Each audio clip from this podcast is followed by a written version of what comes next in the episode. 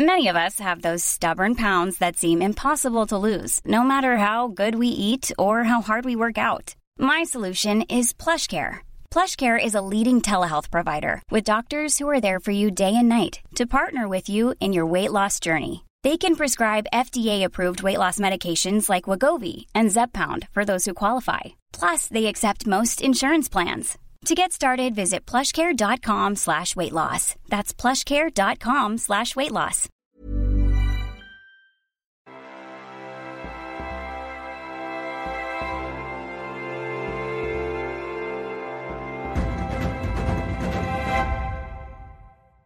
Bonjour à tous, bienvenue dans les belles figures de l'histoire. À Marseille, tout le monde connaît la Bonne Mère, la basilique Notre-Dame de la Garde, mais peu savent qui a été à l'origine de sa construction. Eh bien, c'est Monseigneur Eugène de Masneau, un grand évêque de la période post-révolutionnaire. C'est même le dernier évêque français canonisé en date.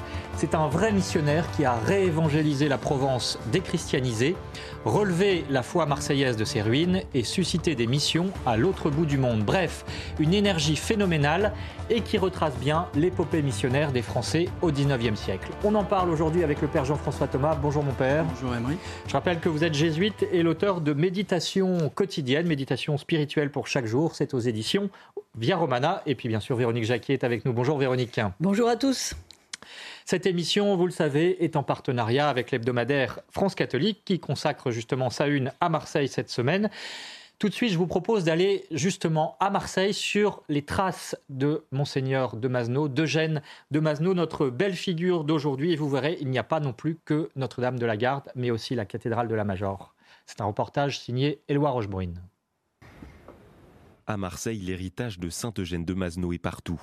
Les Marseillais lui doivent Notre-Dame de la Garde, mais aussi la construction de la cathédrale Sainte-Marie Majeure. Son corps y repose avec cette inscription, une sorte de testament spirituel, parmi vous la charité et au dehors le zèle pour le salut des âmes. Toute sa vie, elle sera commandée par ces deux choses qui chez lui n'en font qu'une, cette passion pour le Christ et cette passion pour l'homme. Et à la fois toute sa vie de prêtre, de missionnaire, puis d'évêque, ce sera de faire aimer Jésus-Christ et de faire grandir l'homme, et particulièrement les plus pauvres et les plus paumés de son diocèse. Il est à l'origine du renouveau de la foi à Marseille. Aidé par sa fondation des missionnaires Oblats de Marie Immaculée, Eugène de Masneau, nommé évêque en 1837, travaille activement au salut de ceux qu'il appelle les âmes abandonnées. Monseigneur de Masneau était certainement adoré, adoré des pauvres, adoré des petites gens. Par exemple, après sa mort, il a fallu prolonger de près de huit jours l'exposition de son corps parce que tous les Marseillais voulaient venir défiler devant, devant son cercueil. Donc il était aimé. Dans le cœur de la Major, on retrouve aussi son trône épiscopal offert par Napoléon III. Le siège est encore aujourd'hui celui des évêques de Marseille. Voilà, le reportage signé Éloi Rochebrune. Père Thomas, une réaction. Euh, les pauvres et le salut des âmes, finalement, on va y revenir dans les détails, bien sûr, au cours de cette émission, mais ça résume parfaitement l'itinéraire d'Eugène de Masneau. Oui, ça résume son itinéraire, ça résume l'itinéraire de la plupart des saints, euh, tout simplement parce que c'est à l'imitation de notre Seigneur. Mais en plus, il a été évêque, donc il a pu imprimer sa marque durablement. On va voir tout ça. Véronique, ce qui est étonnant, c'est que dans sa jeunesse, rien ne prédestinait Eugène de Masneau à devenir prêtre et bien sûr, euh, a fortiori évêque. Non, on peut même dire qu'il est né avec une cuillère d'argent dans la bouche. Euh, Eugène de Masneau, il naît en 1782 à Aix-en-Provence. Euh, son père occupe la charge importante de président de la Cour des comptes auprès du Parlement de Provence. Il habite un prestigieux hôtel sur le cours Mirabeau. Mais la vie de la famille n'est pas très heureuse parce qu'en fait, c'est le mariage entre un aristocrate désargenté et une riche bourgeoise et ça se solde par un divorce. En plus, arrive la Révolution puisqu'il est né en 1782. Donc, Eugène va aller vivre en exil à Naples, à Palerme et à Venise. Et lorsqu'il sera jeune homme, euh, lors de son retour en France avec son Provence, il ne pensera qu'à une vie légère et lui aussi à faire comme son père un riche mariage. Euh, cela dit, il aura été marqué euh, pendant son adolescence, lors de son exil à Venise, par une figure de prêtre, un jésuite, Don Zinelli, euh, qui va lui donner la foi, qui va lui donner l'amour de la Vierge Marie. Et cette rencontre va porter du fruit plus tard. En 1807, lors de l'office du Vendredi Saint, euh, Eugène est bouleversé par la croix du Christ, il, vient à l'office, euh, voilà, comme n'importe qui. Hein. il n'a pas plus de, foi que cela. Et là, patatras, vraiment une conversion lui tombe dessus. Il est bouleversé par l'amour du Christ en croix.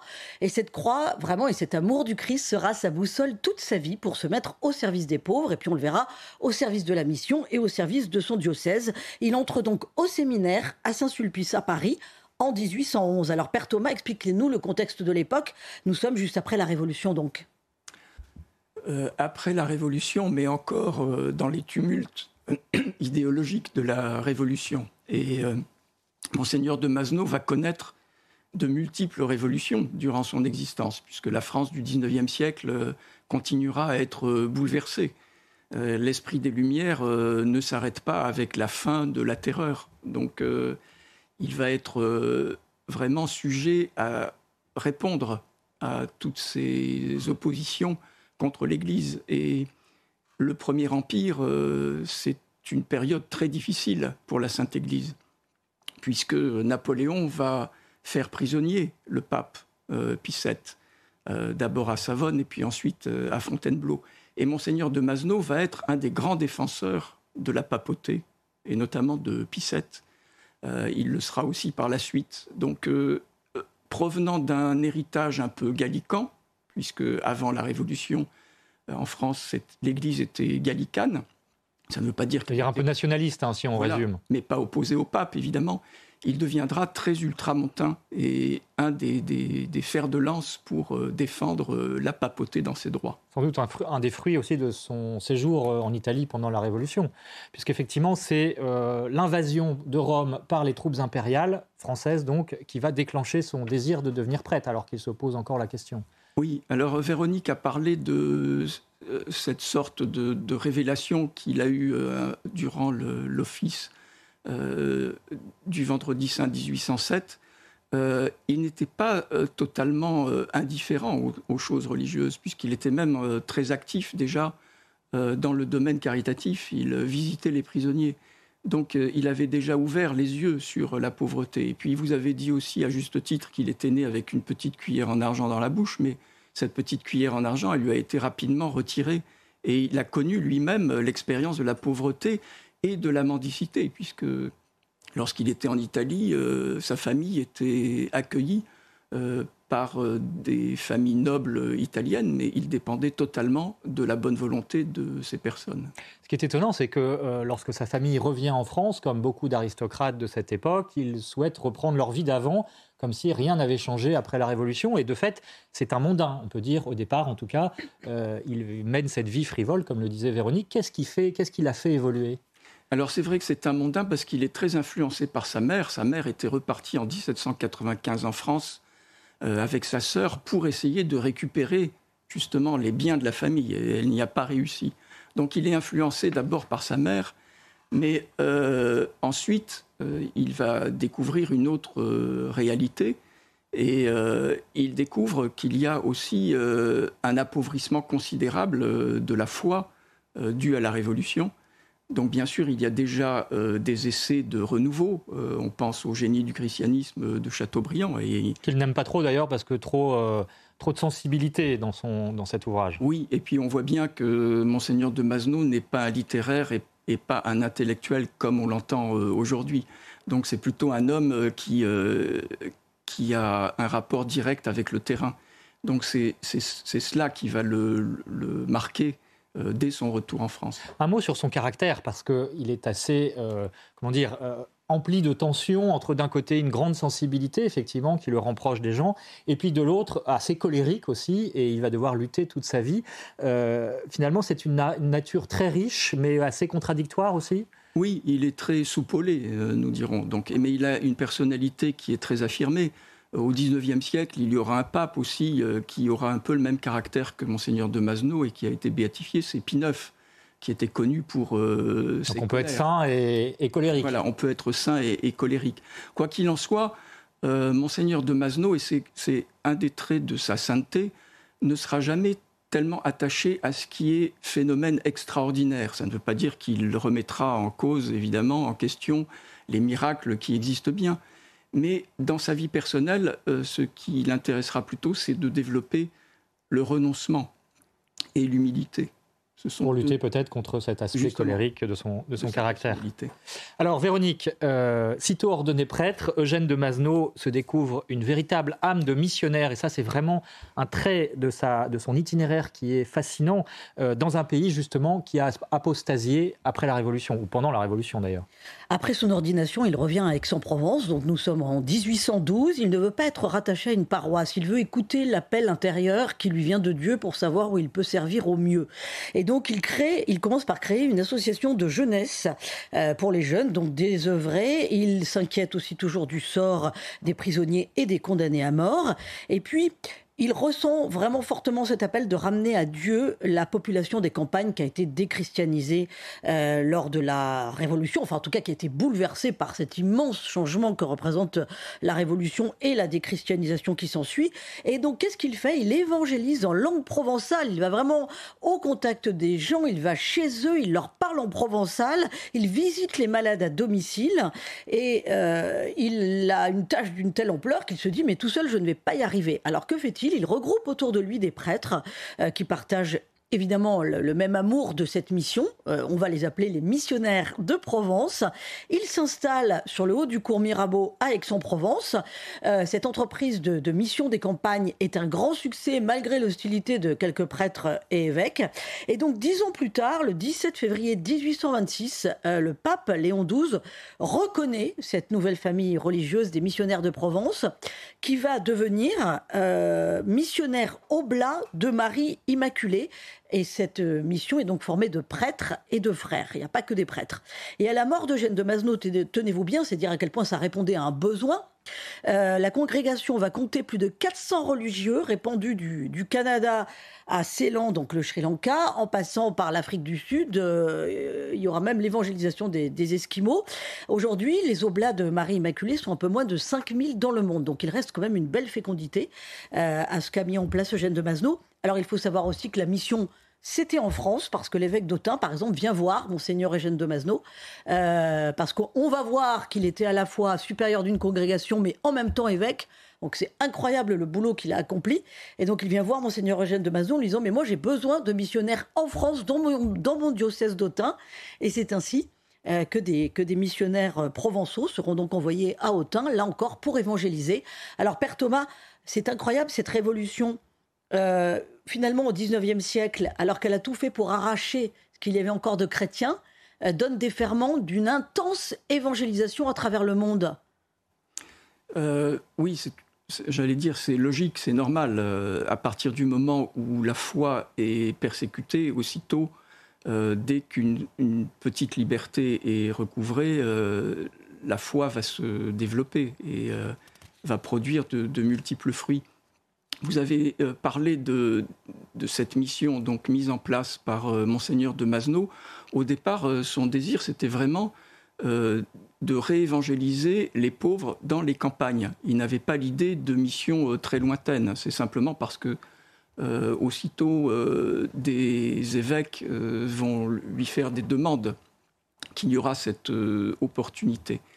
Et cette mission en langue provençale, alors bien évidemment à Autun ce n'était pas en langue provençale, mais en Provence, euh, reprend aussi une tradition, parce que euh, sous la monarchie en France, certes le français était devenu la langue officielle, mais les autres langues étaient tout à fait respectées. Il ne faut pas oublier que euh, c'est la Révolution qui a essayé de contraindre tous les Français à abandonner leur tradition locale et leur langue locale. Donc là, il reprend une tradition, évidemment, en la développant, et c'est ce qui fait que c'est également très mal vu euh, par le pouvoir en place, parce que c'est compris aussi comme une certaine remise en cause de cette centralisation euh, du pouvoir républicain.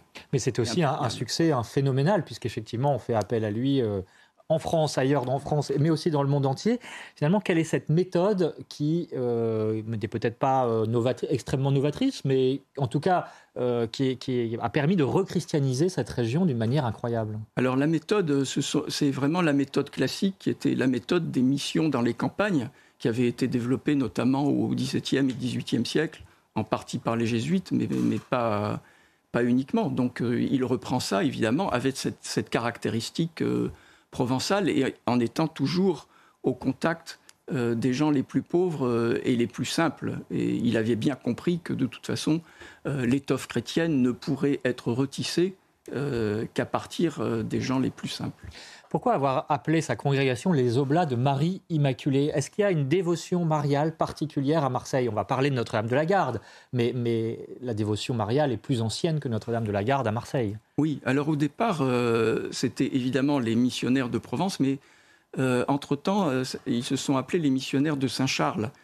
parce que son grand modèle épiscopal, c'était Saint Charles Borromée, qui lui aussi avait développé au XVIe siècle dans son diocèse de Milan euh, une, une mission euh, très efficace. Il a donné son nom aussi à un quartier, une gare aujourd'hui à Marseille. Donc voilà, Saint-Charles demeurera toujours pour lui une, une très grande figure. Alors, euh, Véronique, venons-en à son action en tant qu'évêque. Hein. Euh, je le rappelle, il a été euh, canonisé assez récemment d'ailleurs, le dernier évêque français canonisé.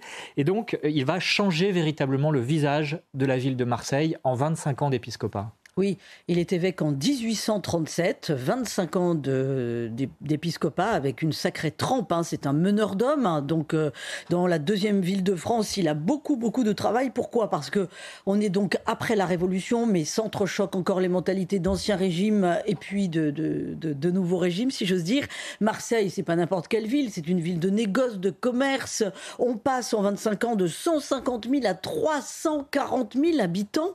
Et il faut donc tout réorganiser parce qu'en plus son diocèse avait été supprimé pendant la Révolution et le diocèse n'est recréé qu'en 1823. Donc finalement, il hérite d'un diocèse qui est quasiment en ruine avec une population qui double et il y a tout à refaire après la Révolution.